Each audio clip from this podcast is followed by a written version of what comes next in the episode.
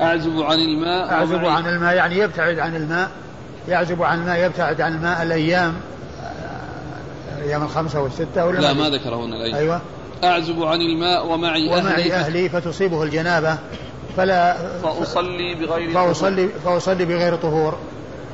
فالرسول صلى الله عليه وسلم قال له آه الصعيد الطيب؟ فيها كلام. آه. قال فأتيت رسول الله صلى الله عليه وسلم بنصف النهار وهو في رهط من أصحابه وهو في ظل المسجد. آه. فقال أبو ذر فقلت نعم. هلكت يا رسول الله. قال وما أهلكك؟ قلت إني كنت أعزب عن الماء ومعي أهلي فتصيبني الجنابة فأصلي بغير طهور. فأمر لي رسول الله صلى الله عليه وآله وسلم بماء فجاءت به جارية سوداء بعس يتخضخض ما هو بملآن. بعس. وهو يعني الوعاء الكبير وفيه ماء غير, ممتلئ وإذا كان غير ممتلئ يعني فإنه يتخضخض بمعنى أن الماء يتحرك فيه ويصير له صوت. نعم. فاستتر فاستتر وأغتسل. استتر وأغتسل أيوه. فقال رسول الله صلى الله عليه وسلم يا أبا ذر إن الصعيد الطيب طهور وإن لم تجد الماء إلى عشر سنين فإذا وجدت الماء فأمسه جلدك. وهذا مثل الذي قبله نعم. قال حدثنا موسى بن إسماعيل. موسى بن إسماعيل التبوذكي ثقة أخرج له أصحاب كتب الستة. عن عن حماد هو بن سلمة ثقة اخرج له البخاري تعليقا ومسلم وأصحاب السنن. عن أيوب. عن أيوب بن أبي تميمة السختياني ثقة أخرج له أصحاب كتب الستة. عن أبي قلابة عن رجل من بني عامر. عن أبي قلابة مر ذكره رجل من بني عامر قيل هو عمرو بن بجدان في الإسناد الأول. عن أبي ذر. عن أبي ذر وهو جند بن جنادة مر ذكره. قال دخلت في الإسلام فأهمني ديني. قال دخلت في الإسلام فأهمني ديني يعني آه، آه، معرفة أحكام دينه وأمور دينه. أيوه. قال فقال أبو ذر فأمر لي رسول الله صلى الله عليه وسلم بذود. نعم بذود يعني هو عدد من الإبل قيل إنه من الثلاثة إلى التسعة وقيل من الثلاثة إلى العشرة. وقد جاء في ذكر اطلاقه على الخمس ليس فيما دون خمس ذود من الإبل بالنسبة للزكاة ليس فيما دون خمس ذود من الإبل صدقة. قال أبو داود رواه حماد بن زيد عن أيوب لم يذكر أبوالها. لم يذكر أبوالها وحماد بن سلمة هو الذي شك هل قال أبوالها أو, لم يقل أبوالها. وحماد بن زيد لم يذكر أبوالها. وحماد بن سلمة شك في أبوالها في ذكر أبوالها. أيوة. قال أبو داود هذا ليس بصحيح وليس في أبوالها إلا حديث أنس تفرد به أهل البصرة. قال هذا ليس بصحيح يعني ذكر الأبوال. وإنما الصحيح في الأبوال حديث أنس الذي انفرد به البصرة وهو حديث العرنيين الذي في الصحيحين الجماعة الذين جاءوا واجتووا المدينة والرسول صلى الله عليه وسلم أمر لهم أمرهم أن يخرجوا إليها بالصدقة فيشربوا من ألبانها وأبوالها حتى صحوا وقتلوا الراعي واستاقوا الإبل. وقصتهم مشهورة والحديث في الصحيحين. وفيه التنصيص على الأبوال. وهو دليل على طهارة أبوال الإبل. على طهارة أبوال الإبل بل وطهارة كل ما يؤكل لحمه طهارة بول كل ما يؤكل لحمه. يكون بوله طاهرا وروثه طاهرا. ولهذا الرسول صلى الله عليه وسلم يعني أرشدهم أو أذن لهم بأن يشربوا من الأبوال. ولو كانت يعني نجسة لم يأمرهم بالشرب منها. فأمره لهم بالشرب منها يدل على طهارتها. وفي ذلك علاج وتداووا بحلال ولم يتداووا بحرام. وقد جاء عن النبي صلى الله عليه وسلم النهي عن التداوي بالحرام. قال رحمه الله تعالى باب إذا خاف الجنوب البرد أيتيمم؟ والله تعالى أعلم وصلى الله وسلم وبارك على عبده ورسوله نبينا محمد وعلى آله وأصحابه أجمعين.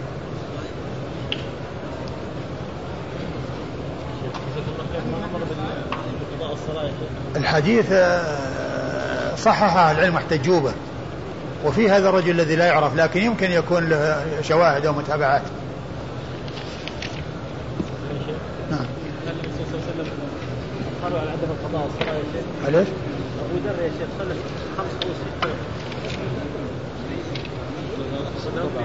ولم يكشف انه قرر على والله كأنه لأنه هذه يعني ميزتها ذيك التمرين. نعم ما ما ما جاء انه وإنما فيه ان يعني ال- إنه صلى بغير بغير وضوء. يعني يعني على اعتبار إنه يعني مثلا ما علم بان يعني مثل ما جاء عن عمر نفسه ومثل ما جاء عن بعض الصحابة أنهم كانوا يعني يعني أحد حتى لا يصلي مطلقا. وبعضهم يصلي بغير بغير بغير وضوء مثل ما فعل الصحابة الذين صلوا بدون وضوء يعني في اسيد بن حضير الحديث الذي سبق أن مر بنا. والرسول صلى الله عليه وسلم ما أمرهم بإعادة الصلاة. لأن هذا يعني يمكن حكم ما تبين لهم. ما عرفوا الحكم في التشريع نعم. نعم.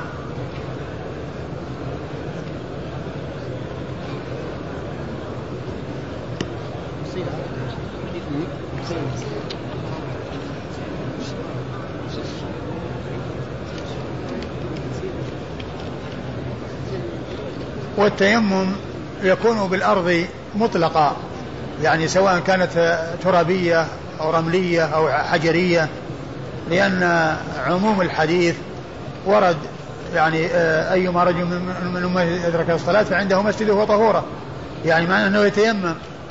بل يمكن أن يتيمم على الجدار كما فعل رسول الله صلى الله عليه وسلم حيث تيمم على الجدار. وأما ما جاء من ذكر التربة في بعض الروايات فهذا لا ينافي آه، العموم لأن من القواعد المقررة في أصول الفقه أن آه، الحكم على بعض أفر... الحكم بحكم العام على بعض أفراده لا يسقط عمومه بل يكون العموم باق على ما هو عليه. أكثر ما في الأمر أن بعض أفراد العموم نص عليه. فإفراد بعض أفراد العام بحكم العام لا يخصص العام. ولهذا استدلوا يعني بعض أهل العلم بقولها الشفعة في كل شيء على أنها تكون في تكون في في العقار وفي غيره. والتنصيص على العقار لا يدل على قصر الحكم عليه وإنما هو بعض أفراد الشفعة في كل شيء. فيكون العموم باق على ما هو عليه والتنصيص على بعض أفراده لا يسقط لا يسقط عمومه.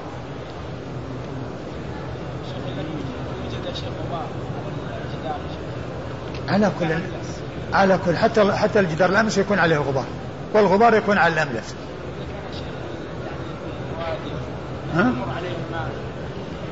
على كل هو هو ال- الإنسان يعني إذا كان إنه يعني حديث عهد بالغسل يعني يشوف له شيء يعني ما غسل. يعني الاملس أنا قلت لك يصير عليها غبار وإنما إذا كان حديث عهد بالغسل توه مغسول طبعا ما عليه شيء. لا ما يتيمم بشيء إذا كان ما عليه شيء. وإنما يشوف لمكان عليه شيء. جزاكم الله خيرا وبارك الله فيكم ونفعنا الله بما قلتم. يقول السائل هل يجوز أو هل تجوز الصلاة بالجلوس في السيارة ونحوها؟ السيارة هي مثل الراحلة. ليس للإنسان أن يصلي فيها الفريضة لأنه يمكن أن يقف ويصلي مثل ما كان عليه الصلاة والسلام. كان يتنفل على راحلته فإذا جاء وقت الصلاة نزل وصلى فالسيارة مثل الراحلة لكن التي ما يمكن هي الطائرة التي في الجو. فإن هذه يعني يخرج الوقت وهي في الجو. فيصلي إن, إن وجد مكانا يصلي عليه يركع ويسجد فعل. وإن لم يجد فإنه يصلي على كرسيه آه، بالإشارة أو يصلي يعني واقفا بالإشارة أو جالسا بالإشارة. تيمم النبي صلى الله عليه وسلم في الحضر هل هو خاص؟ ما أدري. الأصل هو عدم الخصوص. الأصل هو عدم الخصوص حتى يأتي دليل يدل على الخصوص.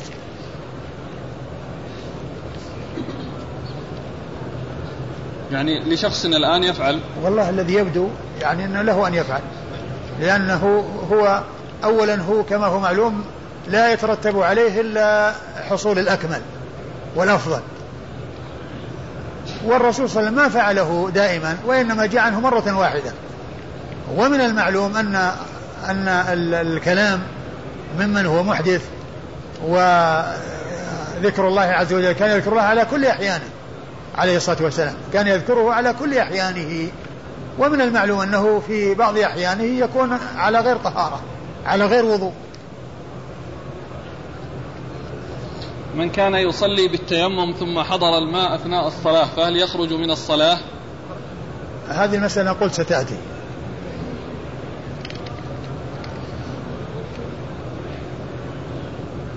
هل يشترط في التيمم الترتيب؟ أنا ذكرت في الدرس الماضي أن الحافظ بن حجر قال لا يشترط له الترتيب ليس من شرطه الترتيب.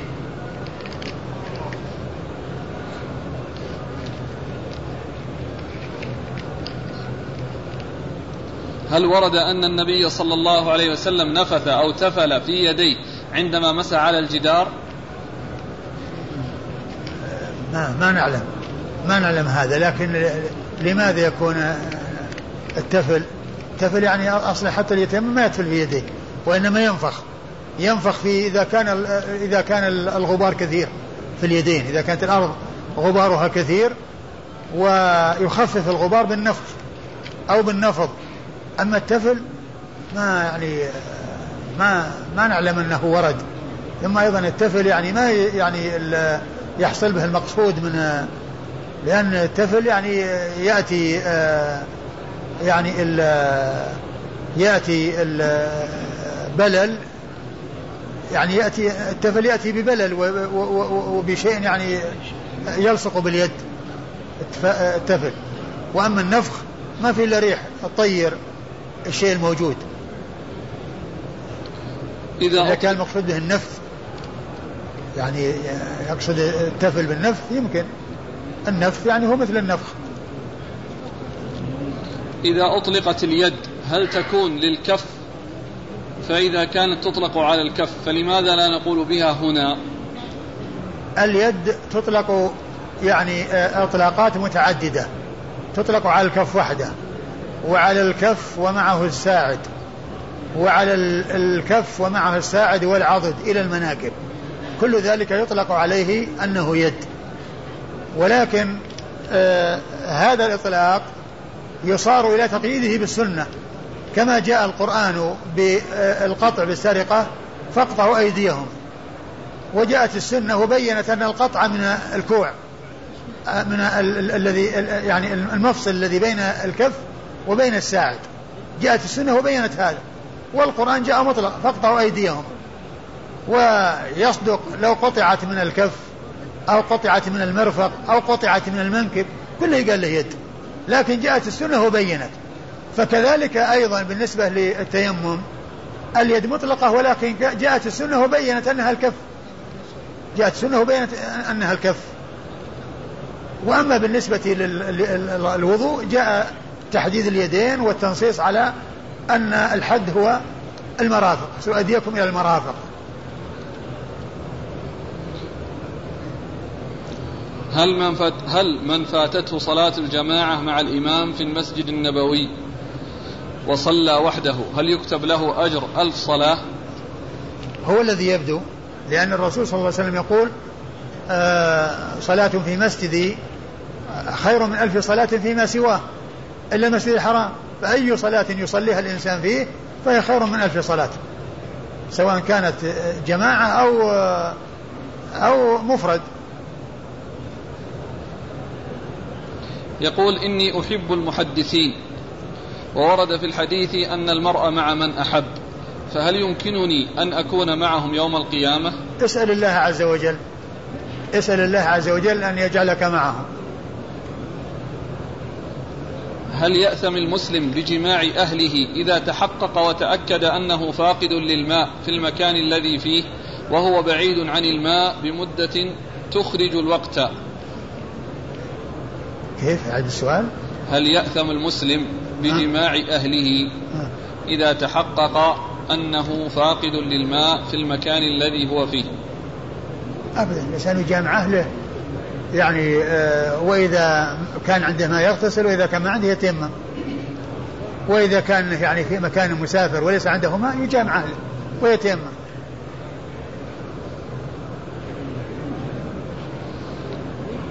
ذكرتم في شرح الحديث أن أبا ذر لا يصلي. وجاء في الحديث الثاني أنه كان يصلي بغير طهور. لا ذكر لا يصلي إذا كنت قلت لا يصلي فهذا سبق لسان الذي كان لا يصلي هو عمر. يعني في آه، القصة التي مع مع عمار.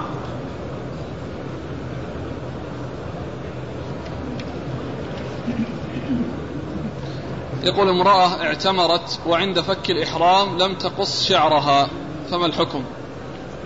إذا كانت حديث عهد حديثة عهد بالعمرة فتقص شعرها وإذا كان مضى عليها وقت طويل فتعمل فدية عن ترك التقصير الذي هو واجب من واجبات من واجبات العمرة أو الحج إذا كان المسألة في حج. الأخ يسأل يقول لماذا جعل أبو داود ملتقى الإسناد عند عمرو بن مجدان؟ ولماذا لا يجعله؟ وش يلتقي. وش الألفاظ يعني؟ يمكن فيه فرق بال لأن فيه أحد الإسنادين فيه يعني عبد الله يعني واحد قال خالد خالد الواسطي. أليس كذا؟ نعم. نعم. والثاني قال خالد يعني بن عبد الله الواسطي. نعم. يعني الثاني فيه تسمية. م. وفيه يعني آه، آه، أنه آه، يعني جاء بكلمة يعني. يعني معناه أن أن تلميذه قال خالد في الطريق الثاني. وفي الطريق الأول قال خالد الواسطي. فبينهما فرق. نعم. ويمكن أيضا في فروق أخرى يعني في أخبرنا ولا عن ولا شيء. إذا كان أيضا فيه يعني شيء من هذا فهذا أيضا من الأسباب التي تجعل الطريق يعني تأتي على حدة والثانية تأتي على حدة. لكن هذا لكن هذا منها. كون واحد قال خالد الواسطي والثاني قال خالد فقط ومن دون التلميذ قال يعني ابن عبد الله الواسطي. مع أن في بعض النسخ الإسناد الأول ليس كاملا. عن عمرو بن عون قال أخبرنا خالد. حاء وحدثنا مسدد قال أخبرنا خالد. يعني معناه أن التحويل قريب. نعم. أي نعم تحويل قريب يعني من عند خالد. ولكنه يعني خالد ذكر غير منسوب. فلذلك في النسخة التي بين أيدينا الإسناد الأول وضعه بين معكوفتين. الإسناد الأول؟ الإسناد الأول؟ يعني بعد أن قال حدثنا عمرو بن عون قال أخبرنا خالد زاد جعل بين معكوفتين الواسطي عن خالد الحذاء عن أبي قلاب. كل هذه زيادة. يقول الأخ كيف يوفق بين حديثي أبي ذر؟ ففي الأول قال فأتيت النبي صلى الله عليه وسلم. فقال أبو ذر فسكت. وفي الحديث الثاني فقال أبو ذر فقلت نعم. ما في تنافي. يعني يمكن سكت ثم بعدين قال بعد ذلك قال نعم.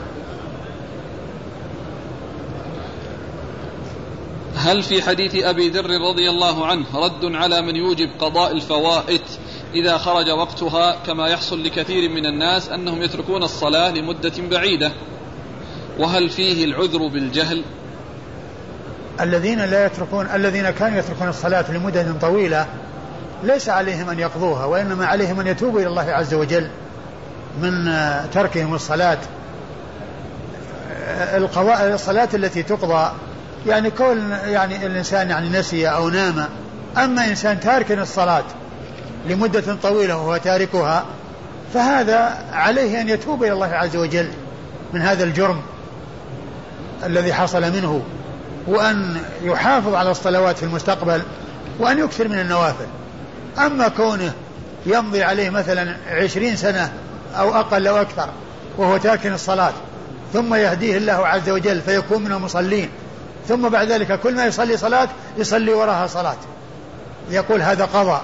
هذا ليس بصحيح. يعني الإنسان اللي ترك الصلاة يتوب من ما حصل منه من الإجرام وهو ترك الصلاة. ويحافظ على الصلاة في في المستقبل. ويحافظ على الصلاة في المستقبل. وهل فيه العذر بالجهل؟ لا ما يعذر بالجهل. ما يعذر بالجهل بالنسبة للصلاة. الإنسان كان تاركا تاركا الصلاة يعني آه يعني نسيانا أو كذا إذا كان لمدد قصيرة. أما إذا كان لمدد طويلة فيعني الإنسان يحسن في المستقبل. لأن الرسول صلى الله عليه وسلم يعني في قصة الرجل المسيء لصلاته والذي قال صل فإنك لم تصلي يعني صلواته الماضية كلها بهذه الطريقة. ومع ذلك ما أمره صلى الله عليه وسلم بالقضاء. لكن إذا كان الإنسان يعني حصل منه يعني شيء في صلوات معينة ويمكن قضاؤها أو محددة ويمكن قضاؤها يمكن أن يفعل. لكن بالنسبة لزمن الرسول صلى الله عليه وسلم زمن تشريع.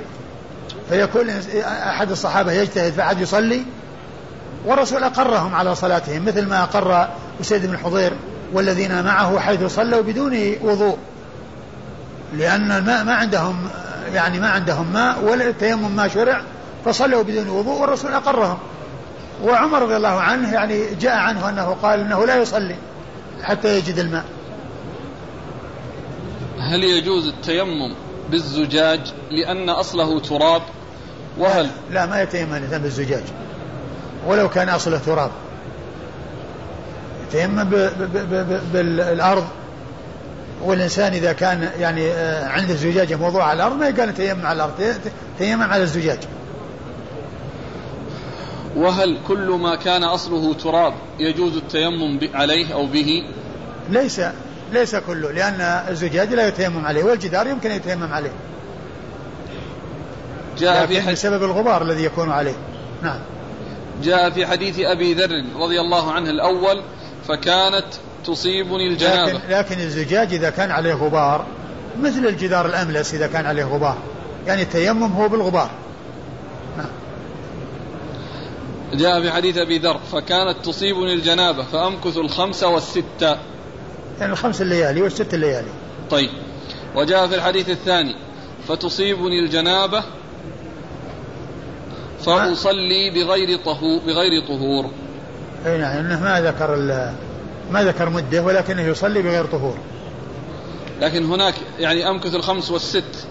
يعني معناه أنه ما, ما عنده وضوء. وهذه الرواية الثانية بينت أنه كان يصلي. لكنه يصلي بغير, بغير وضوء.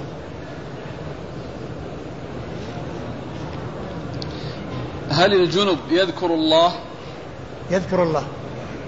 إلا قراءة القرآن فإن بعض أهل العلم قال يعني يقرأ القرآن وهو على جنابة وبعضهم قال إنه لا لا يقرأ القرآن لأنه بإمكانه أن يتخلص من الجنابة بالاغتسال إن كان الماء موجودا أو بالتيمم إذا عدم الماء. والله تعالى أعلم وصلى الله وسلم وبارك على عبده ورسوله نبينا محمد وعلى آله وأصحابه أجمعين.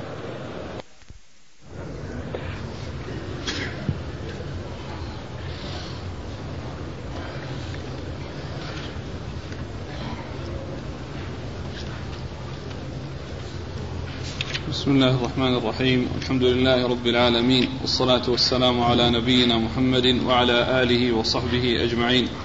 أما بعد قال الإمام أبو داود السجستاني رحمه الله تعالى باب إذا خاف الجنب البرد أيتيمم قال حدثنا ابن المثنى قال أخبرنا وهب بن جرير قال أخبرنا أبي قال سمعت يحيى بن أيوب يحدث عن يزيد بن أبي حبيب عن عمران بن أبي أنس عن عبد الرحمن بن جبير المصري عن عمرو بن العاص رضي الله عنه أنه قال احتلمت في ليلة باردة في غزوة ذات السلاسل فأشفقت أن فأشفقت إن اغتسلت أن أهلك فتيممت ثم صليت بأصحاب الصبح فذكروا ذلك للنبي صلى الله عليه وآله وسلم فقال يا عمرو صليت بأصحابك وأنت جنب فأخبرته بالذي منعني من الاغتسال وقلت إني سمعت الله يقول ولا تقتلوا أنفسكم إن الله كان بكم رحيما.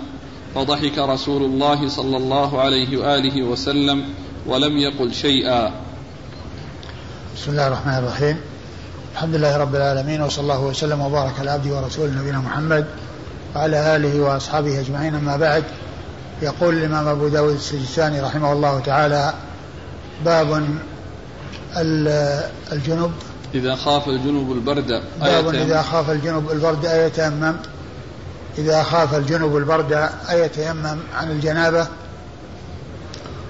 هذه الترجمة المقصود منها كما هو واضح أن الجنب إذا خشي من الاغتسال يعني أن يصيبه الهلاك أو يصيبه ضرر يعني كبير يلحق جسمه بسبب ذلك ذلك الاغتسال هل له أن يتيمم ويصلي بالتيمم مع وجود الماء ولكن استعماله يضره ويلحقه به مضرة إما هلاك أو حصول مرض آه، يؤدي به إلى الهلاك أو يلحق به ضررا كبيرا.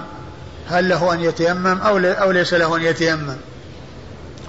هذه الترجمة عقدها المصنف رحمه الله وأورد تحتها حديث عمرو بن العاص رضي الله تعالى عنه أنه كان في غزوة ذات السلاسل وكان أميرا عليها واحتلم وخشي إن اغتسل أن يهلك لشدة البرد. وذكر قول الله عز وجل ولا تقتلوا أنفسكم إن الله كان بكم رحيما. فتيمم وصلى بالناس وهو إمامهم لأنه أميرهم. فلما جاء إلى الرسول صلى الله عليه وسلم وأخبروه بذلك قال له صليت بأصحابك وأنت جنب يا عمرو. فقال له ما قال وتلا عليه الآية التي بنى عليها آه عمله وهي قول الله عز وجل ولا تقتلوا أنفسكم إن الله كان بكم رحيما فضحك رسول الله صلى الله عليه وسلم ولم يرد شيئا. وضحكه عليه الصلاة والسلام وكونه لم يرد عليه شيئا إقرار له. ولو كان ذلك باطلا أو غير سائغ لم يقره على ذلك. وهو لا يقر على باطل صلى الله عليه وسلم. ومن المعلوم أن السنة تثبت بطرق ثلاثة وهي القول أو الفعل أو التقرير. القول أو الفعل أو التقرير. ولهذا يعرف المحدثون الحديث بأن يقولوا هو ما أضيف إلى النبي صلى الله عليه وسلم من قول أو فعل أو تقرير. ويضيفون إلى ذلك أو وصف خلقي أو خلقي. يعني وصف أخلاقه الكريمة وخلقه الذي خلقه الله عليه صلى الله عليه وسلم أيضا هذا يدخل في السنة ويدخل في الحديث. ولكن هذا التعريف كما هو واضح يشمل الطرق الثلاث التي تثبت بها السنن وهي القول والفعل والتقرير. فكونه صلى الله عليه وسلم ضحك وتبسم ولم يرد شيئا أي أنه أقره على صنيعه وأقره على فعله. أقر رسول الله صلى الله عليه وسلم عمرو بن العاص على فعله. أعد المتن عن عمرو بن العاص رضي الله عنه أنه قال احتلمت في ليلة باردة في غزوة ذات السلاسل فأشفقت إن اغتسلت أن أهلك. وهذه الغزوة هي التي آه لما يعني آه أمره على جيش ذات السلاسل وفي وهناك في الجيش من هو أفضل منه. عرف أو علم بهذا أنه يمكن أن يولى المفضول مع وجود الفاضل. أنه يمكن أن يولى المفضول مع وجود الفاضل.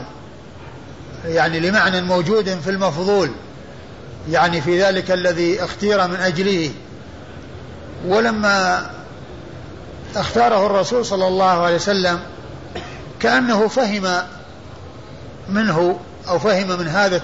هذا التأمير وهذا التقديم أن فيه تفضيلا فسأله فقال يا رسول الله صلى الله عليه وسلم قال من أحب الناس إليك يا رسول الله؟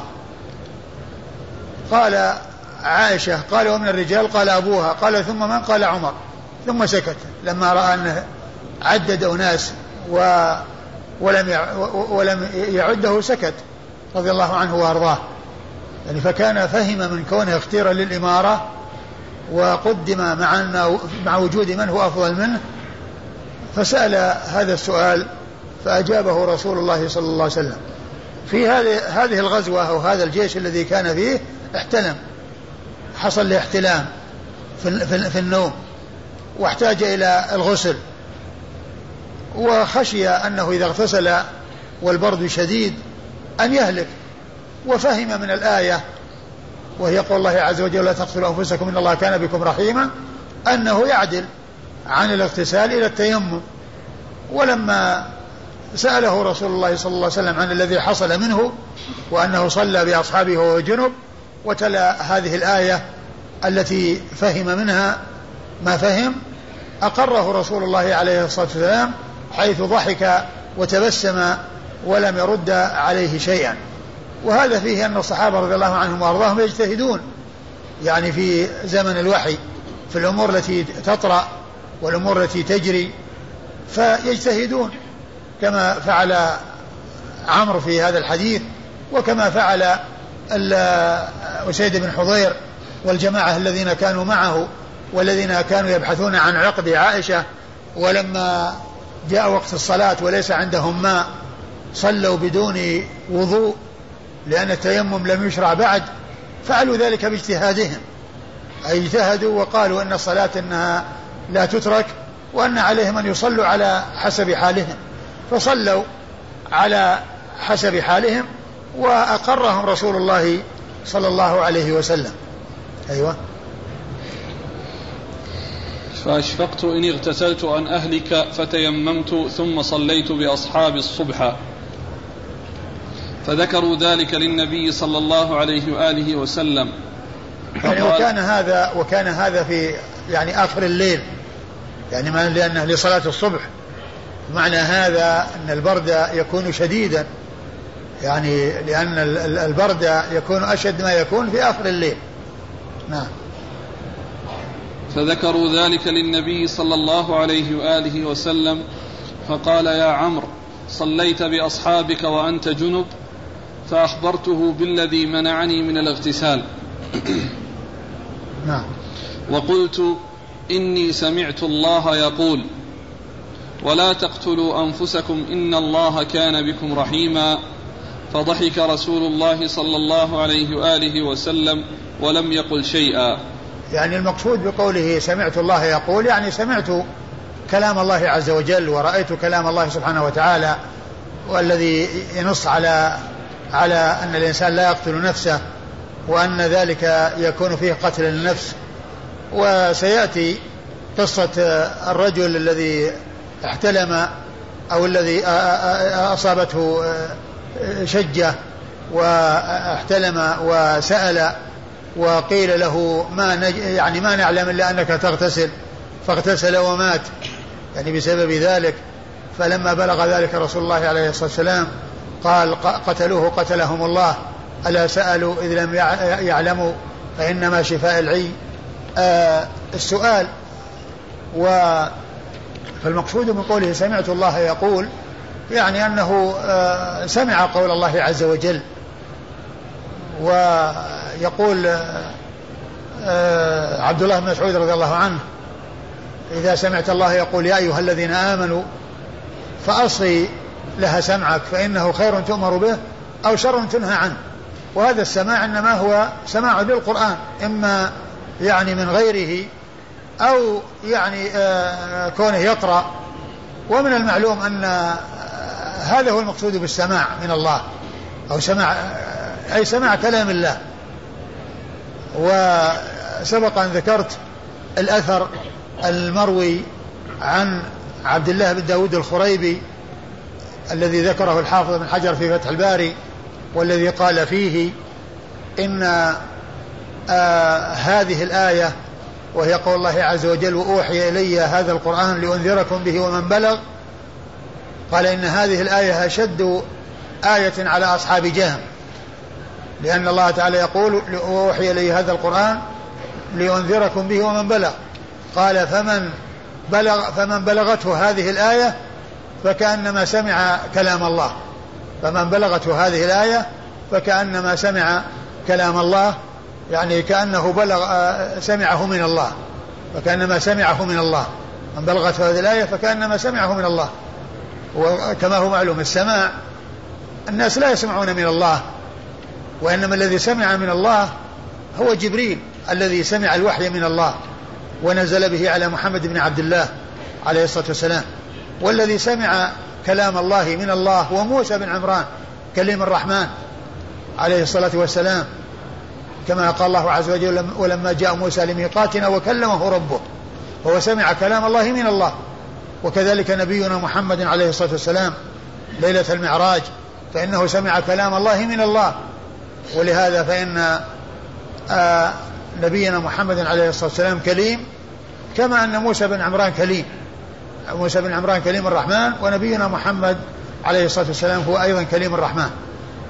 كما أن إبراهيم خليل الرحمن ونبينا محمد عليه الصلاة والسلام خليل الرحمن. فاجتمع فيه ما تفرق في غيره الخلة لإبراهيم والتكليم لموسى والخلة والتكليم لنبينا محمد صلى الله عليه وسلم. أيوة سمعت الله يقول ولا تقتلوا أنفسكم. نعم. إن الله كان بكم رحيما. ولا تقتلوا أنفسكم إن الله كان بكم رحيما. وهذه الآية استدل بها بعض أهل العلم على تحريم شرب الدخان لأن الله تعالى نهى عن قتل النفس. ومن المعلوم أن شرب الدخان من الأسباب التي يكون بها الهلاك ومن أسباب الأمراض.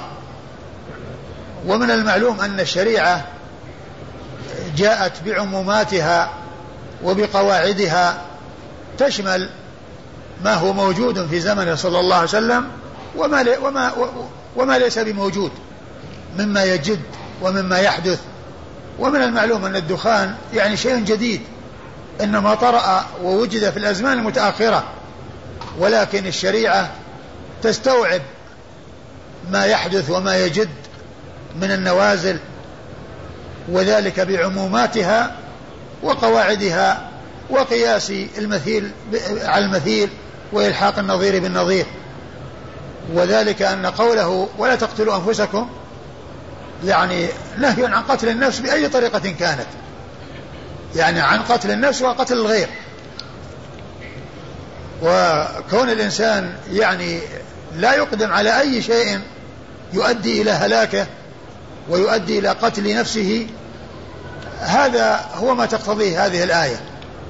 ولهذا عمرو رضي الله عنه فهم منه منها أنه لو اغتسل بالماء البارد لا أوشك أن يهلك أو لهلك.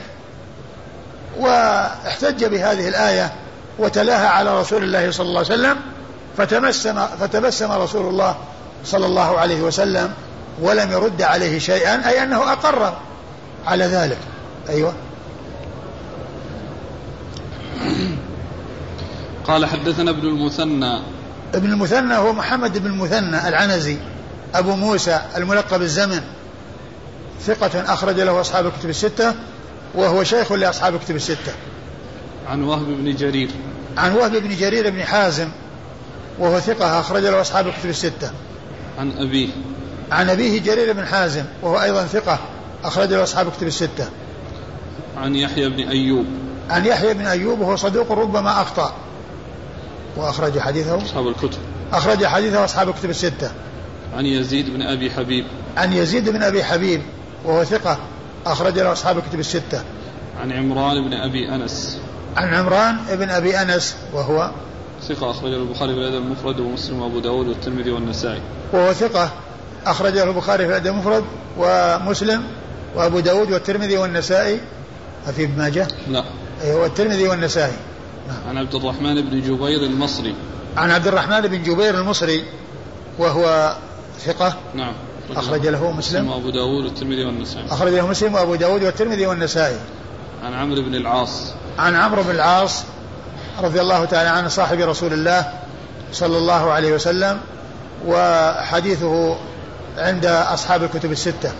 وعمرو بن العاص رضي الله عنه هذا هو الذي جاء كما في صحيح مسلم أنه جاء ليسلم وكان إسلامه عام الحديبية فلما مد رسول الله صلى الله عليه وسلم مد يده ليبايع الرسول صلى الله عليه وسلم فمد يده رسول الله فقبض عمرو يده. فقال رسول الله صلى الله عليه وسلم لماذا يا عمرو؟ قال أردت أن أشترط. قال وماذا تشترط؟ قال أن يغفر لي. يعني ما كان في الشرك وما كان في الجاهلية.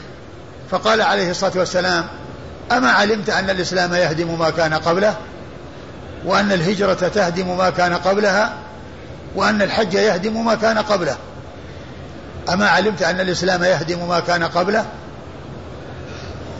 فالتوبة تجب ما قبلها وأعظم الذنوب وأبطل الباطل وأعظم الظلم الشرك. وإذا حصلت التوبة منه فإن فإن الله تعالى يغفر ذلك. فكيف بما هو دونه من الكبائر والمعاصي؟ فرضي الله عنه عند المبايعة قال هذه المقالة وأجابه رسول الله صلى الله عليه وسلم بهذا الجواب الذي فيه بيان أن الإسلام يهدم ما كان قبله والهجرة تهدم ما كان قبلها والحج يهدم ما كان قبله. نعم. قال أبو داود عبد الرحمن بن جبير مصري مولى خارج بن حذافة وليس هو ابن جبير بن نفير. لما كان هذا الإسناد فيه هذا الرجل المصري وهو عبد الرحمن بن جبير المصري وكان هناك شخص آخر يوافقه في الاسم واسم الأب عبد الرحمن بن جبير إلا أن ذاك حمصي وهذا مصري. فأراد أن يبين أن هذا غير هذا هذا غير هذا وهذا اللي يسمونه المتفق والمفترق المتفق والمفترق في علم المصطلح. يعني تتفق الأسماء وأسماء الآباء وتختلف الأشخاص تختلف الأشخاص. فالذي يعني لا يعرف ويميز الشخص من الشخص يلتبس عليه الأمر. تتفق الأسماء وأسماء الآباء. تتفق الأسماء وأسماء الآباء. هذا قال متفق ومفترق. يعني اتفقوا في في الأسماء وأسماء الآباء واختلفوا في الأشخاص. هذا شخص وهذا شخص. والاسم واسم الأب واحد. الاسم واسم الأب واحد. متفق. نعم. قال حدثنا محمد بن سلمة المرادي قال أخبرنا ابن وهب عن ابن لهيعة وعمر بن الحارث عن يزيد بن أبي حبيب عن عمران بن أبي أنس عن عبد الرحمن بن جبير عن أبي قيس مولى عمرو بن العاص أن عمرو بن العاص رضي الله عنه كان على سرية وذكر الحديث نحوه. قال فغسل مغابنه وتوضأ وضوءه للصلاة ثم صلى بهم فذكر نحوه ولم يذكر التيمم.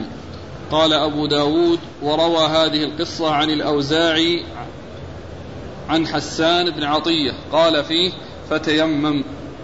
ثم ذكر أبو داود رحمه الله الحديث من طريق أخرى وفيه أن أبا قيس مولى عمرو بن العاص يعني أخبر أن عن عمرو وقصته وأنه آه، لما صلى بالناس وهو جنب أنه غسل مغابنه وتوضأ ولكن لم يذكر التيمم ولكنه جاء يعني في من طريق أخرى أنه تيمم والطريقة السابقة فيه أنه تيمم لكن هذا فيه الوضوء أنه توضأ يعني توضأ والوضوء وتيمم للغسل لأن الوضوء يعني كما هو معلوم أسهل أسهل من ال ال يعني من الاغتسال الذي يصب الماء على نفسه كونه يتوضأ الوضوء للصلاة يعني ولو كان بماء بارد يكون أهون. ثم أيضا يعني ينبغي أن يعلم أنه إذا أمكن أن أن يسخن الماء فإن الإنسان يسخن الماء ويغتسل به ولا يصير إلى التيمم. لكن حيث يكون في فلاة وحيث يكون في بر وحيث يكون في عراء وليس فيه آه، كن يستكن به فإن يعني الماء يتضرر به. يعني إذا كان مع شدة البرد. فالحاصل أن هذه الرواية التي ذكرها أبو داود فيها أنه توضأ وغسل مغابنه يعني الأماكن التي هي يعني ال ال التي حول آه، أصول الفخذين كما سبق أن مر بنا يعني غسل المغابن وهي الأماكن التي يعني لا يصل إليها الماء والتي ينبع عنها الماء. نعم. قال فغسل مغابنه وتوضأ وضوءه للصلاة ثم صلى بهم ولم يذكر التيمم. يعني نعم عدم ذكر التيمم لا يؤثر لأنه ذكر من طريق أخرى. هو طبعا التيمم وجد ولكن هذه الرواية لم يذكر التيمم ولعل ذلك حصل اختصارا. قال أبو داود وروى هذه القصة عن الأوزاعي عن حسان بن عطية قال فيه فتيمم. نعم وهذه الطريقة الأخرى فيه أن ذكر التيمم. كما أن هذه الرواية التي أشار إليها من قبل أنه لم يتيمم جاء في الرواية الأخرى أنه تيمم. والرواية السابقة ذكر أنه تيمم لكن هذه الرواية فيها وضوء مع التيمم. فيكون يعني هذا استحبابا ولا وجوبا؟ من كان معه ماء يخشى إذا اغتسل به الهلاك لكن يستطيع الوضوء والله الذي الذي يبدو كما جاء في هذا الحديث أنه إذا كان يستطيع الوضوء يتوضأ ويتيمم للباقي.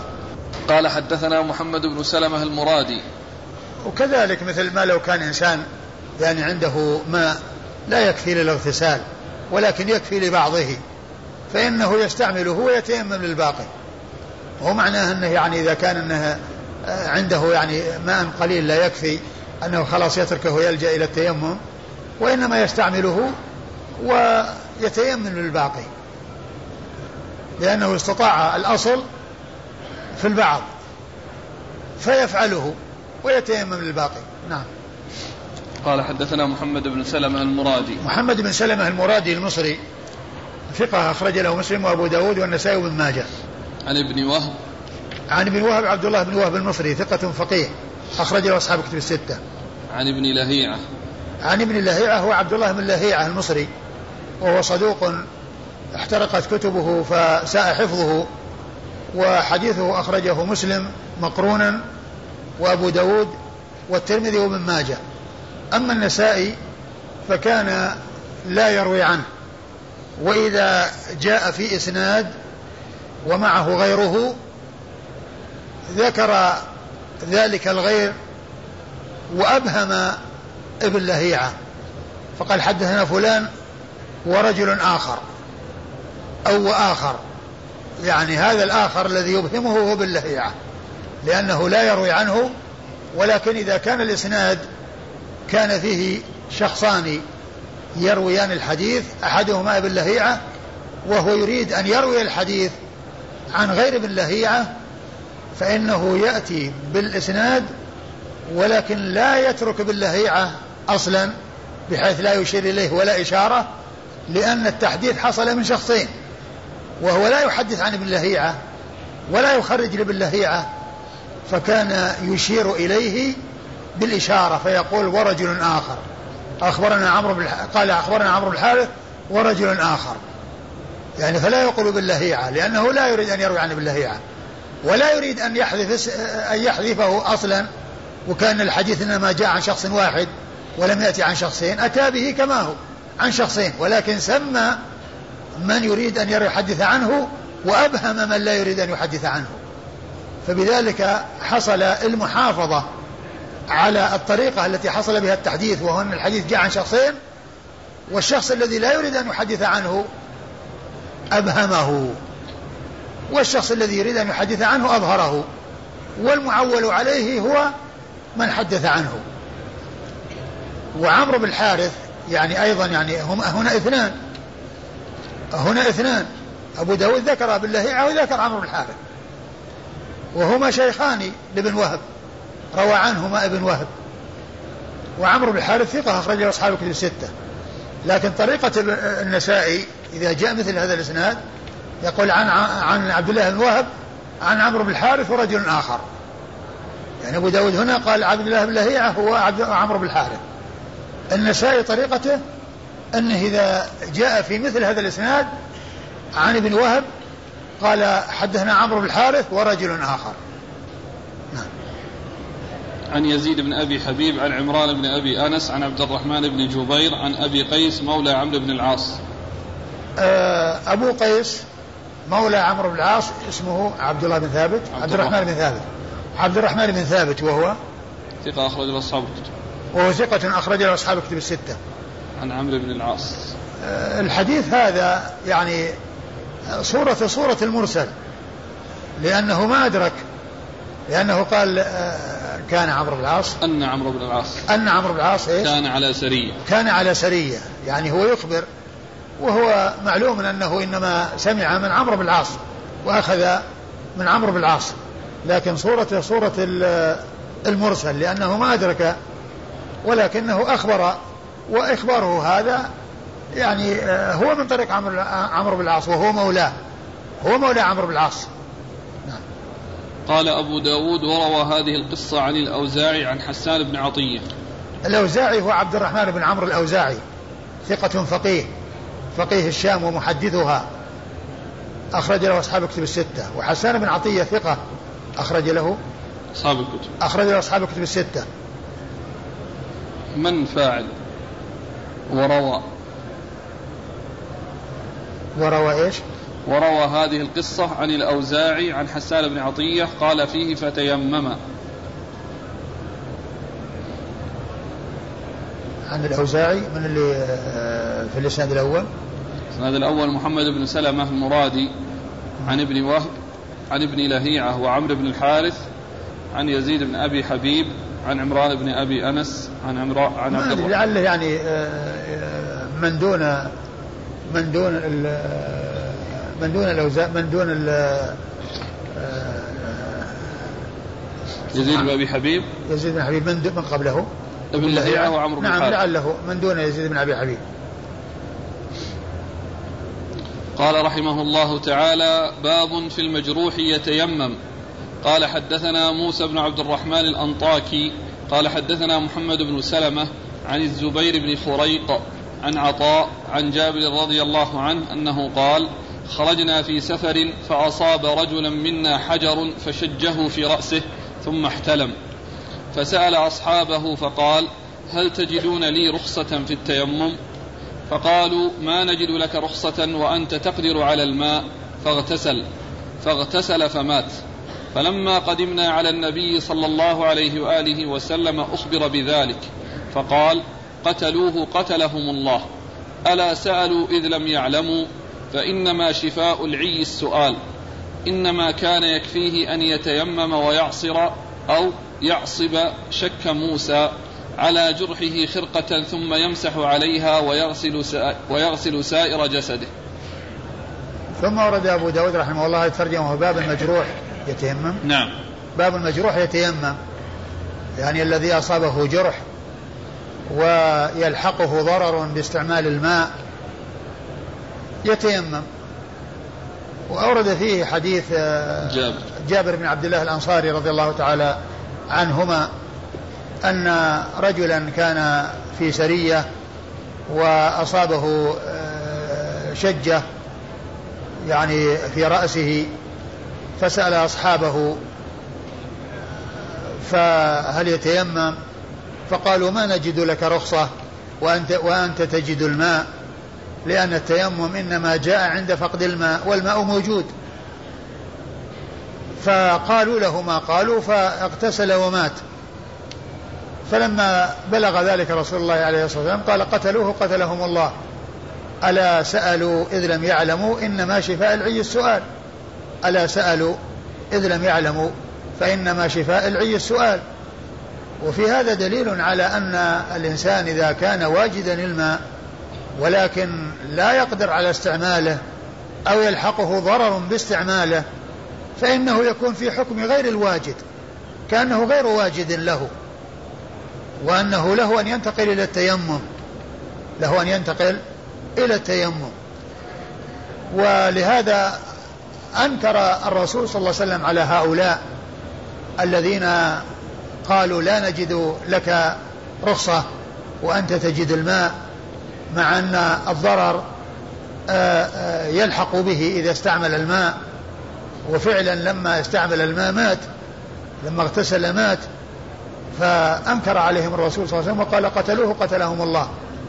يعني وأضاف القتل إليهم لأنهم تسببوا فيه يعني في كونهم أفتوه أو قالوا له مقالة آه، أخذ بها وأدى وأدى به ذلك إلى آه، أدى به ذلك إلى الوفاة. ألا سألوا؟ إذ لم يعلموا فإنما شفاء العي السؤال. ومن المعلوم أن إلحاق الضرر بالإنسان وكون الإنسان يترتب عليه مضرة قد تؤدي إلى الهلاك هذا خلاف ما تقتضيه الشريعة. والإنسان يصلي على حسب حاله. فإذا كان يستطيع الماء ولا يلحقه ضرر باستعماله هذا هو الأصل. وإن كان يلحقه ضرر باستعماله مع وجوده أي الماء فإنه يصير إلى التيمم. حتى لا يهلك نفسه وحتى لا يلحق الضرر بنفسه. ثم قال إنما يكفيه آه إنما يكفيه يكفيه.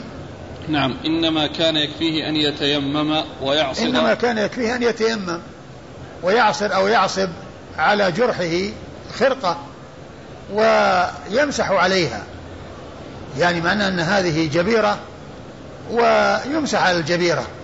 يعني معناه أنه يغسل يغتسل للموجود الذي هو غير مجروح والمجروح لا يصي لا يأتي يصب عليه الماء أو لا يأتي بالماء إليه الذي يلحقه بوصوله إليه مضرة ويمسح عليه.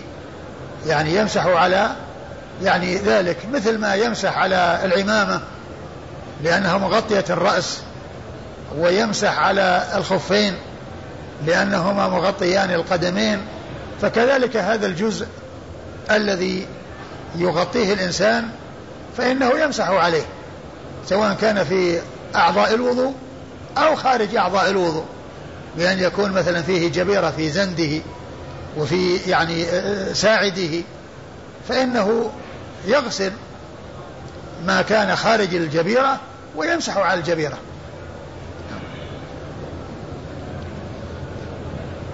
أيوة.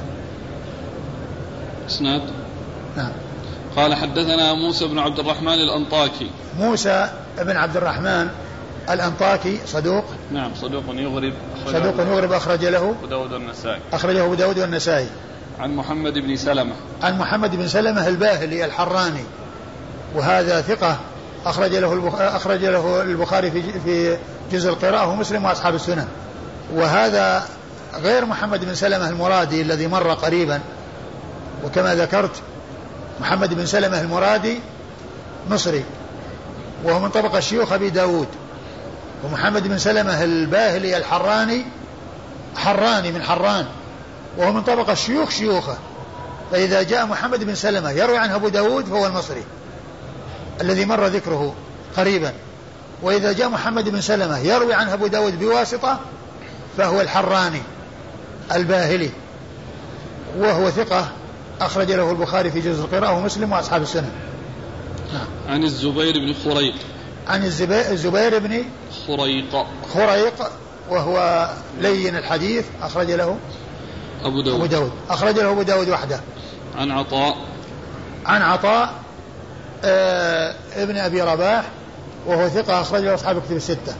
عن جابر. عن جابر بن عبد الله الأنصاري رضي الله تعالى عنهما وهو صحابي ابن صحابي وأحد العباد وأحد السبعة وهو أحد السبعة المعروفين بكثرة الحديث عن النبي صلى الله عليه وسلم. وهم أبو هريرة وابن عمر وابن عباس وأبو سعيد وجابر وأنس بن مالك وأم المؤمنين عائشة رضي الله تعالى عنهم وعن الصحابة أجمعين ستة رجال وامرأة واحدة. والحديث فيه هذا الشخص الذي يلين الحديث لكن آآ آآ قضية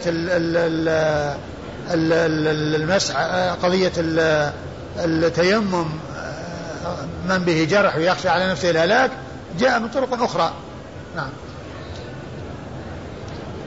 قال حدثنا نصر بن عاصم الأنطاكي قال حدثنا محمد بن شعيب قال أخبرني الأوزاعي أنه بلغه عن عطاء بن أبي رباح أنه سمع عبد الله بن عباس رضي الله عنهما قال أصاب رجلا جرح في عهد رسول الله صلى الله عليه وآله وسلم ثم احتلم فأمر بالاغتسال فاغتسل فمات.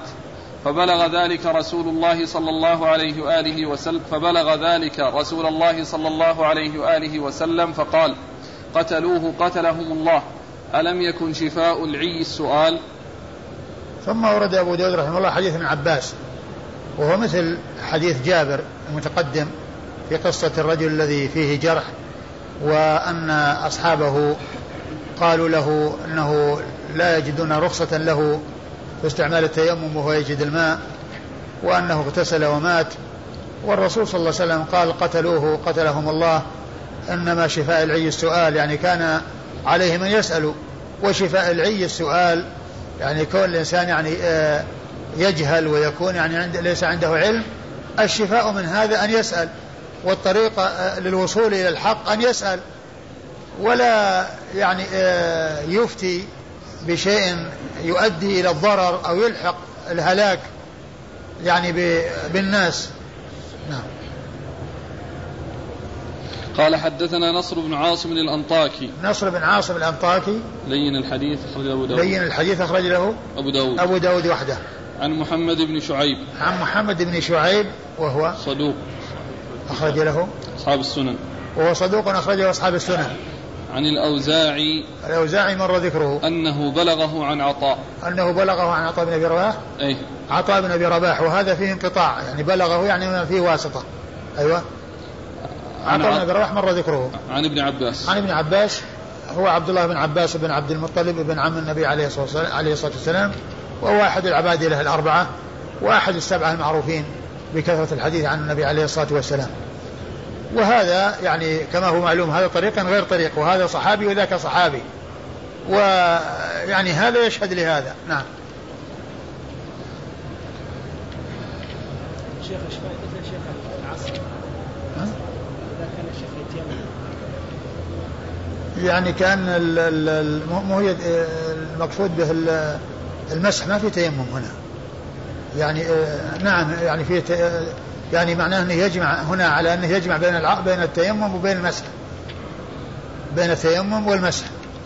وفي الحقيقة يعني التيمم لا يجمع بينه وبين المسح بل يكفي المسح عنه.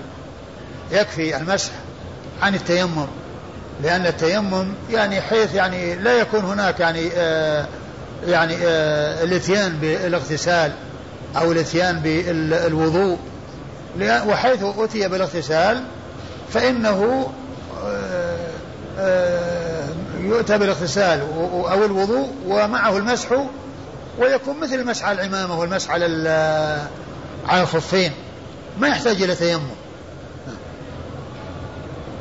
لكن هذا يعني هذه الرواية يعني فيها الجمع بين التيمم وبين المسح إنما كان يكفيه راح إنما كان يكفيه أن يتيمم ويعصر أو يعصب أيوة. على جرحه خرقة ثم يمسح عليها ويغسل سائر جسده. ثم يمسح عليها. يعني الجمع بين الغسل هذه الرواية ما جاءت إلا من طريق واحد التي هي فيها ذكر الجمع بين التيمم وبين المسح.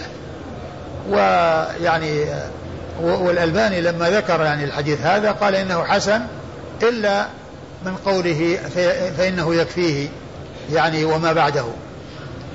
فإن هذه طبعا ليس لها شاهد وأما ما قبله لها شاهد. نعم.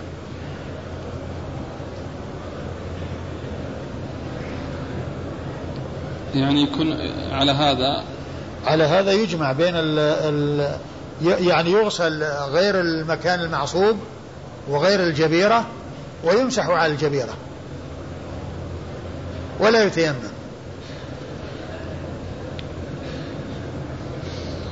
قال رحمه الله تعالى باب في المتيمم يجد الماء بعدما يصلي في الوقت.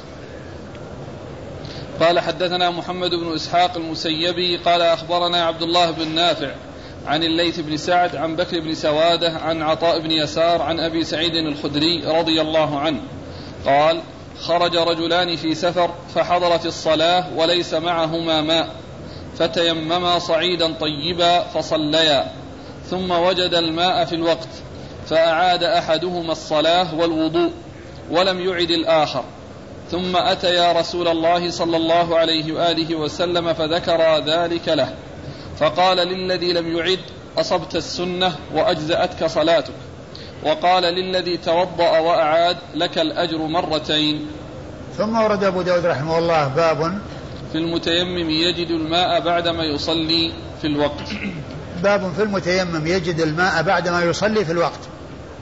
يجد الماء الذي هو الأصل هو تيمم ووجد الماء بعد الصلاة في الوقت. لأنه لو كان قد خرج الوقت خلاص انتهى. ولو ولو وجد الماء ما في إشكال لأنه صلى الصلاة في وقتها بالتيمم وقد خرج الوقت. ولكن الإشكال فيما إذا كان قد صلى والوقت لا يزال باقيا وقد وجد الماء فهل يعود إلى الوضوء وإعادة الصلاة؟ ما دام في الوقت والوقت لم يخرج أو أنه أدى ما عليه بكونه فعل الشيء الذي هو واجب عليه ثم بعد ذلك تبين أن أن الماء قد وجد وقد بقي شيء من الوقت. فإذا فيه يعني وجود الصلاة وحصول الصلاة بالتيمم وكونه بقي شيء من الوقت وقت الصلاة المفروضة التي صلاها. أورد أبو داود رحمه الله حديث أبي سعيد رضي الله تعالى عنه أن رجلين من أصحاب رسول الله صلى الله عليه وسلم خرج في سفر فتيمم وصلي لما دخل الوقت تيمم وصلي فبعد ذلك وجد الماء. حصل الماء والوقت لا يزال باقيا. فاختلف. واحد منهم عاد الوضوء والصلاة والثاني لم يعد. وهذا في اجتهاد الصحابة رضي الله عنهم. في زمنه صلى الله عليه وسلم عندما تنزل النازلة يعني يجتهدون مثل ما مر في المسائل التي يعني قضية أسيد بن حضير الذي آه، صلى بدون وأصحابه صلوا بدون تيمم بدون وضوء والتيمم لم يشرع بعد و آه، عمر رضي الله وعمار اجتهد وتمرغ وعمر رضي الله عنه لم يعني يصلي ويعني آه هذا هذان الشخصان أحدهما توضأ وأعاد الصلاة والثاني لم يعد الصلاة. فجاء فلما جاء الرسول صلى الله عليه وسلم أخبره بالذي حصل. أخبره بالذي حصل. فقال للذي لم يعد الصلاة أصبت السنة وأجزأتك صلاتك. وقال للذي أعاد الصلاة لك الأجر مرتين. فقوله أصبت السنة دليل على أن هذا هو الحق. لأن ما دام أنه أصاب السنة أدى ما عليه وفرغ من الصلاة وقد حصلت على وجه مشروع. وجد الماء بعد ذلك لا يؤثر. بعضهم قال إن عليه الإعادة ولكن مقتضى هذا الحديث يدل على أنه لا إعادة عليه. لأن قوله أصبت السنة يعني هذا هو الحق. وأجزأتك صلاتك يعني الذي صليته بتيممك ولم تعد صلاتك صحيحة. وأنت مصيب للسنة. والآخر ما قال أصبت السنة لكنه قال لك الأجر مرتين لأنه اجتهد يصلى صلاتين. يعني المرة الأولى له مأجور عليها والمرة الثانية هو مأجور عليها.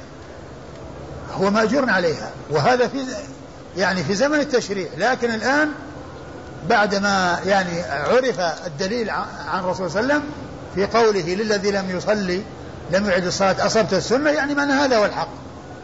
الإنسان عندما يصيب عندما يحصل له أن يصلي بالتيمم ثم بعد ذلك يجد الماء خلاص أدى ما عليه. لا يتوضأ ويصلي الصلاة من جديد لأنه فعل. مثل الإنسان الذي كان يعني مسافر وكان يقصر وقصر الصلاة ولما وصل البلد يعني آه، كان قد أدى الصلاة مقصورة. يعني معناه هو أدى ما عليه. لا يجب عليه أن يصلي مرة ثانية لأنه لما وصل الحضر. لأنه أدى ما عليه في وقت هو سائغ له. وفي حال سائغ له أن أن يصلي. يعني جمع بين الصلاتين ثم بعد ذلك وصل إلى البلد والوقت لا يزال موجودا ما يقال إنه يعني عليه إنه يعيد الصلاة وأن يصلي أربعة. لأنه قد صلى بالقصر لأنه فعل في وقت سائغ له. فكذلك مثله هذا فعل في وقت هو سائغ له. فعل في وقت هو سائغ له. لكن لو أنه علم في الصلاة يعني لما كان في الصلاة وحضر الماء وجد الماء ماذا يفعل؟ بعض أهل العلم قال إنه يتوضأ يعني يخرج من الصلاة ويتوضأ ويصلي. وبعضهم قال إنه يستمر لكن الذي يظهر أنه يعيد أنه يخرج من الصلاة ويتوضأ. لأنه ما حصل أداء العبادة. وقد يعني وجد أن الماء قبل أدائها وقبل إتمامها فإذا يرجع إلى الأصل. وأما الذي فرغ منها وانتهى فهو الذي قال فيه الرسول عليه الصلاة والسلام أصبت السنة. أيوة.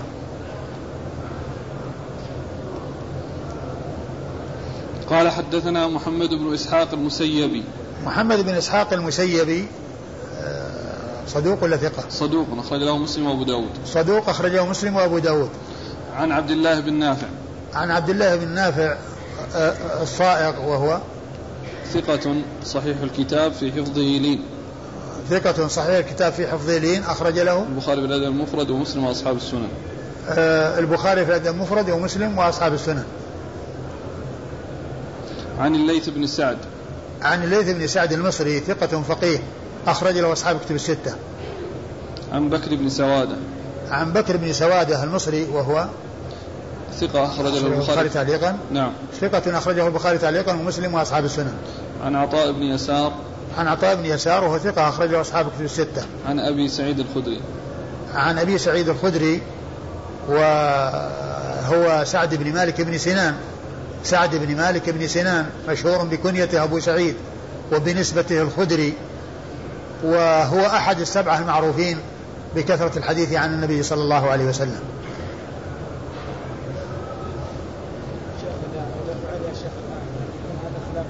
إيش؟ اذا فعل يا والله هو الذي يبدو لأن الرسول قال صلت السنة هذه السنة. السنة هنا ما يعيد.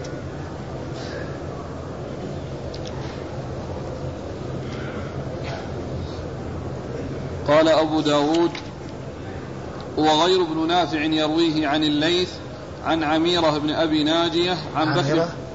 عميرة كذا؟ الضبط كذا عميرة ولا عميرة؟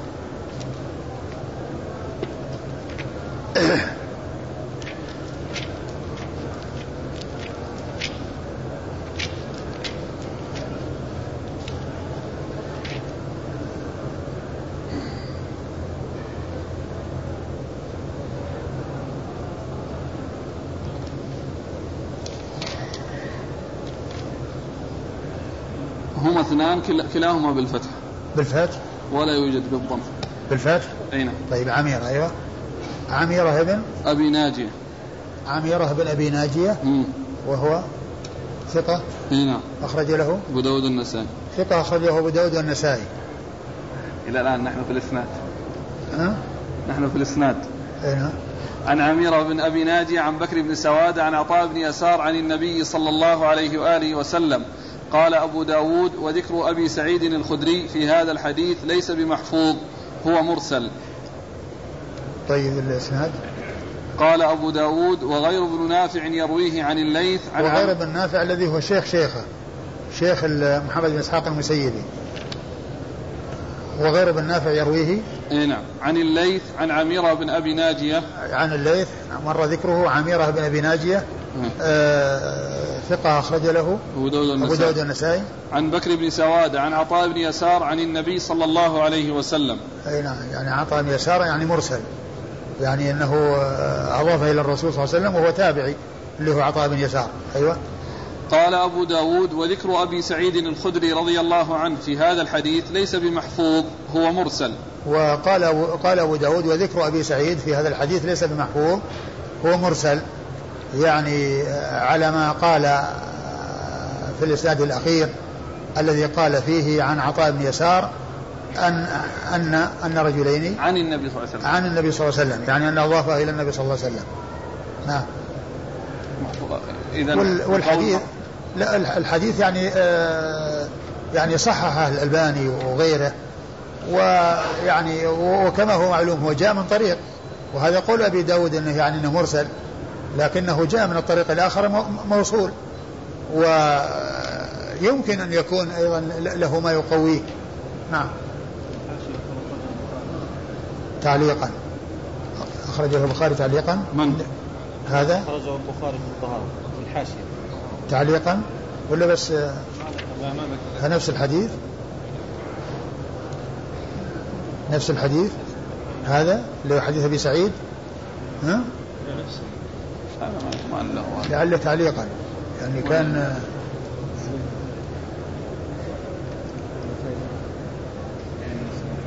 في نسخة محمد عوامة النسائي فقط. النسائي؟ ها؟ يقول إيه؟ الأخ اللي معه حقة عوامة اللي معه. النسائي فقط. النسائي؟ مم. وفي الحاشية قال أخرجه البخاري؟ هكذا؟ يقول أخرجه البخاري في الطهارة والنسائي برقم 433 مم. البخاري ما ما ولكن إن كان تعليقا لأن فيه ممكن لأنه بكر بن سواده. إيه. لأن فيه مع عبد الله بن نافع. في حديث من الأحاديث أشار إليه الألباني في الصحيحة قال تعليقا. ما أدري هذا ولا غيره. لعله هذا لأنه إذا كان أخرجه البخاري يعني يعني معناها ذكر غيره يعني يكون تبعا. نعم. قال حدثنا عبد الله بن مسلمة قال حدثنا ابن لهيعة عن بكر بن سوادة عن أبي عبد الله مولى إسماعيل بن عبيد عن عطاء بن يسار أن رجلين من أصحاب رسول الله صلى الله عليه وآله وسلم بمعناه ثم ورد الحديث من طريق أخرى وهو مرسل مثل الذي قبله عطاء بن يسار أن رجلين من أصحاب رسول الله صلى الله عليه وسلم بمعناه بمعنى الحديث المتقدم أيوة. قال حدثنا عبد الله بن مسلمة. عبد الله بن مسلمة هو القعنبي ثقة أخرج أصحاب كتب الستة. إلا إلا الترمذي إلا, ابن ماجه. عن ابن لهيعة عن بكر بن سوادة عن أبي عبد الله مولى إسماعيل بن عبيد. عن أبي عبد الله المصري أبي عبد الله المصري وهو مولى إسماعيل بن عبيد. نعم. إسماعيل بن عبيد إيش قال عنه؟ مجهول أخرج له أبو داود. مجهول أخرج له أبو داود. عن عطاء بن يسار. عن عطاء بن يسار وقد مر ذكره.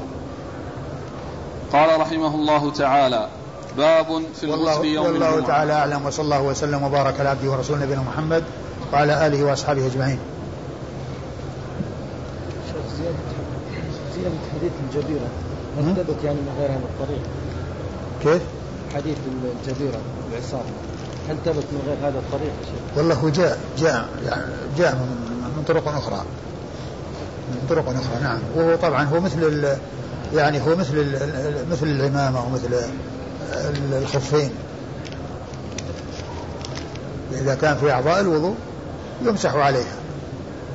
وإذا كان إنه يعني في في هذا طبعا الإنسان يغتسل و ويعني إن كان لا يؤثر أن الماء يأتي ال- العصابة أو الجبيرة فعل وإلا مسح على على الجبيرة. جزاكم الله خيرا وبارك الله فيكم ونفعنا الله بما قلتم. عدة أسئلة جاءت في مسألة من خشي خروج الوقت. وقد وهو جنب. إن. إن اغتسل خرج الوقت. فهل له أن يتيمم ويصلي آه، هذا مثل المسألة التي مرت في قضية الوضوء. يعني أنها يعني إذا كان أن الوقت يعني سيخرج وأن له أن ينتقل إلى التيمم الذي مر في التيمم في الحضر. في مسألة التيمم في الحضر. يعني هذا من جنسه من جنس ذلك. لكن كنا سألنا عن يعني حجتهم. حجة من قال بهذا؟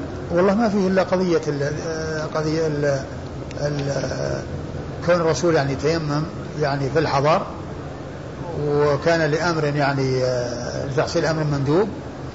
فيعني الشيء الذي يمكن أن يتصور في الحضر هو كونه لا يقدر على استعمال الماء أو كونه يقدر على استعماله ولكن الوقت ضاق بحيث أنه يعني تخرج الصلاة عن وقتها. فتكون مقضية مع أنه كان بالإمكان أن تؤدى أن تكون مؤدات لا مقضية. إذا قلنا بهذا عندنا عدة صور. أيوة. منها آه إنسان جاء إلى الجمعة وعندما خطب الخطيب انتقض وضوءه فلا يخرج إلى الميضاء سيتيمم لإدراك الصلاة. لا لا هذا مو لأن الوقت لا يزال موجود يمكن يصلي ظهر لكن يعني أنتم قلتم لإدراك المندوب الفضيلة السلام. لا لا لا يعني الكلام على قضية المندوب بالنسبة لرد السنة. فكونه يعني يتيمم ويصلي الجمعة وهو متيمم الجمعة يعني لو فاتت فيه فيه فيه ما يقوم مقامه وهو الظهر. أقول فيه ما يقوم مثل ما لو أنه انتقض وضوءه في الظهر. وبعدين راح تفوته الجماعة. خليه تفوت الجماعة وتفوت الجمعة. الوقت لا يزال يتوضأ ويغتسل الكلام على خروج الوقت. ووقت الظهر هو دخول وقت العصر. الكلام على دخول وقت العصر. هذا هو هو الذي إذا كان ما بقي يعني إلا مقدار يعني ما آه، يتوضأ أو يغتسل أو يصلي هذا هو الذي يقال فيه. لا يقال في إدراك الصلاة الصلاة يمكن تفوت وصلاة الجماعة يمكن تفوت والجمعة يمكن تفوت ولكن فيه العوض عنها وهو الظهر. طيب كذلك صلاة العيدين. كيف؟ يعني حضر أقيمت الصلاة انتقض. إذا خرج يتوضأ على ما يرجع خلصت صلاة العيد. والله لو فاتته يعني آه، صلاة العيد على القول بأنها يعني فرض كفاية فيه من فيه من فيه من يؤدي هذا وفيه من يقوم بهذا.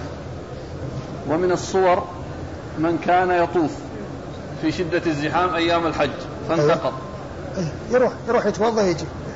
إيش يتيمم ويواصل لأن الطواف الطواف, الطواف وقته واسع. لا هو الكلام على على شيء سيخرج الوقت وتكون الصلاة مقضية لا مؤدات أما الطواف الوقت كله قدامه واسع.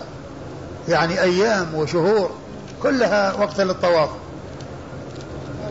عشان تعلم يعني الناس الآن القضية القضية هي قضية خروج الوقت فقط. يعني ما لو اشتغل بالاغتسال والوضوء خرج الوقت.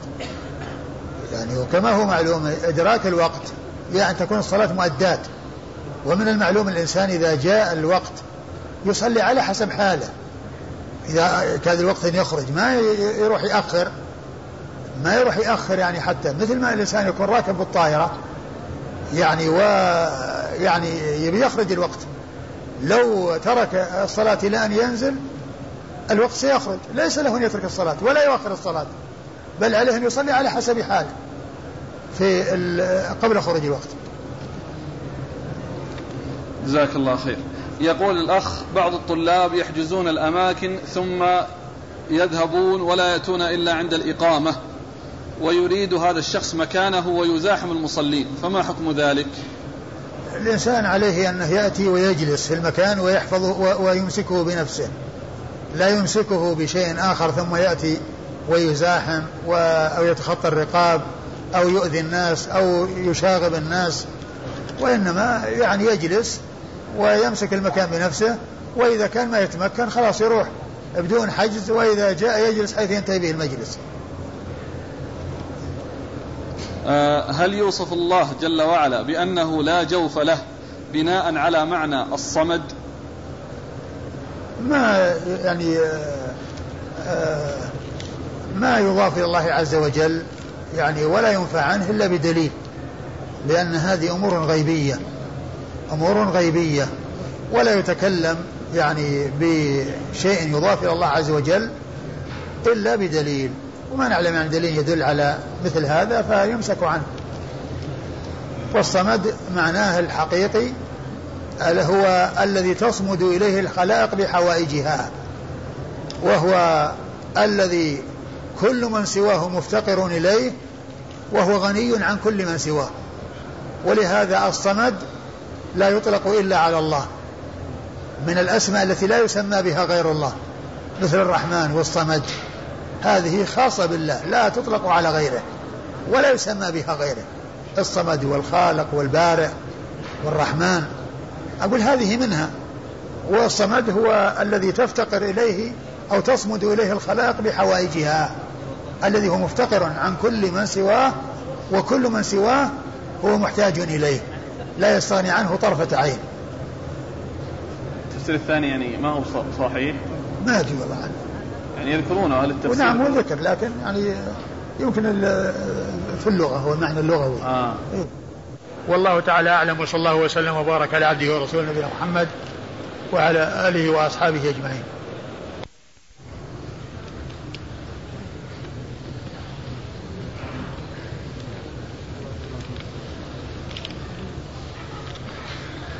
بسم الله الرحمن الرحيم. الحمد لله رب العالمين. والصلاة والسلام على عبد الله ورسوله نبينا محمد وعلى آله وصحبه أجمعين. أما بعد قال الإمام أبو داود السجستاني رحمه الله تعالى باب في الغسل يوم الجمعة. قال حدثنا أبو توبة الربيع بن نافع قال أخبرنا معاوية عن يحيى قال أخبرنا أبو سلمة بن عبد الرحمن أن أبا هريرة أخبره أن عمر بن الخطاب رضي الله عنهما بين هو بينما بين هو يخطب يوم الجمعة إذ دخل رجل فقال عمر أتحتبسون عن الصلاة؟ فقال الرجل ما هو إلا أن سمعت النداء فتوضأت. فقال عمر والوضوء أيضا؟ أولم تسمعوا رسول الله صلى الله عليه وآله وسلم يقول إذا أتى أحدكم الجمعة فليغتسل؟ بسم الله الرحمن الرحيم. الحمد لله رب العالمين وصلى الله وسلم وبارك على عبده ورسوله. نبينا محمد وعلى آله وأصحابه أجمعين أما بعد. يقول الإمام أبو داود السجستاني رحمه الله تعالى باب في الغسل يوم الجمعة.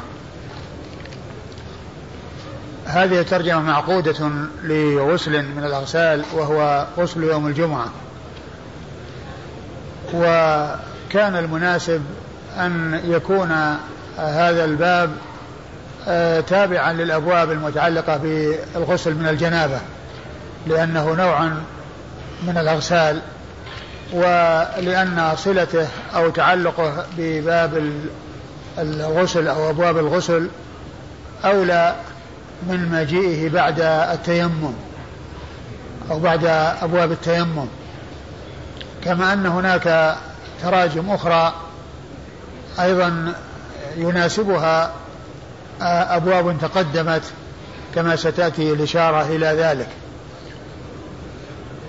ف وغسل يوم الجمعة جاء فيه أحاديث عن رسول الله صلى الله عليه وسلم واختلف العلماء في حكمه فبعض العلماء أوجبه وقال إنه واجب. وجمهور العلماء على أنه مستحب.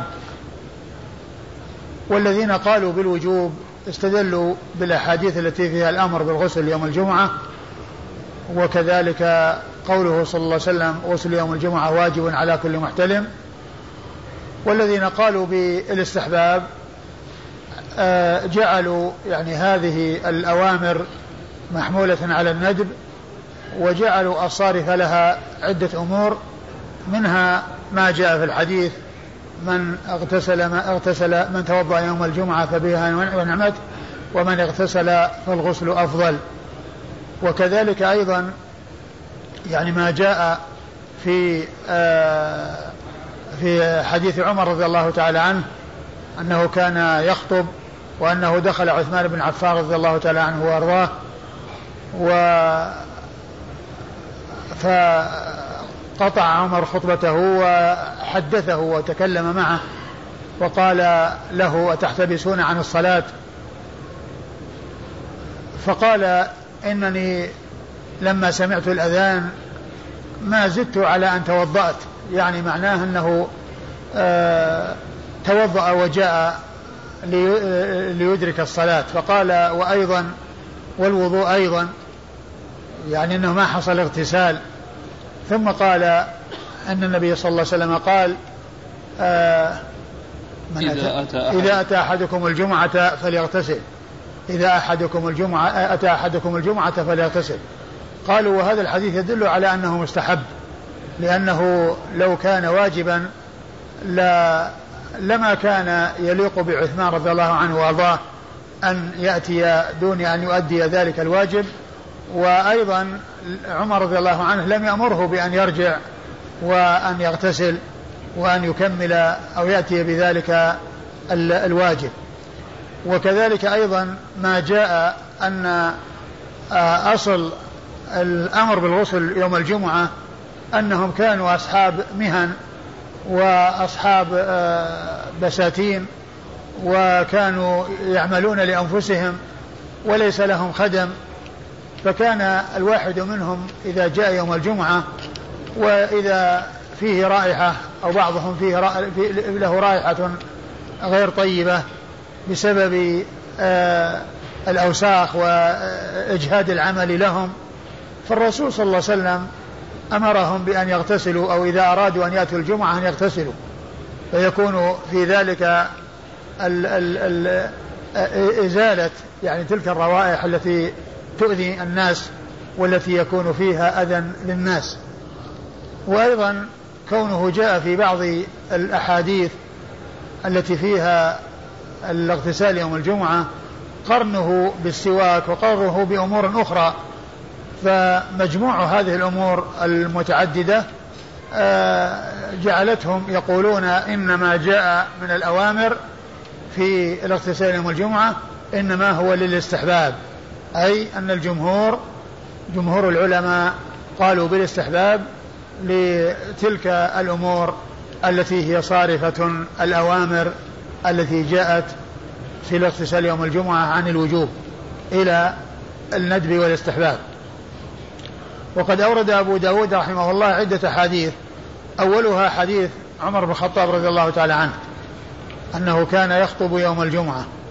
فدخل رجل وهنا أبهمه فلم فلم يسمه ولكن جاء تسميته في صحيح مسلم. جاء تسميته وأنه عثمان في صحيح مسلم وأنه دخل وعمر يخطب فقال له عمر أي ساعة هذه؟ يعني معناه أنك متأخر. أي ساعة هذه؟ فقا يعني معناه أنك متأخر ثم قال له ما قال وقال آه والوضوء أيضا والوضوء أيضا يعني وكذلك أيضا يعني تركت آه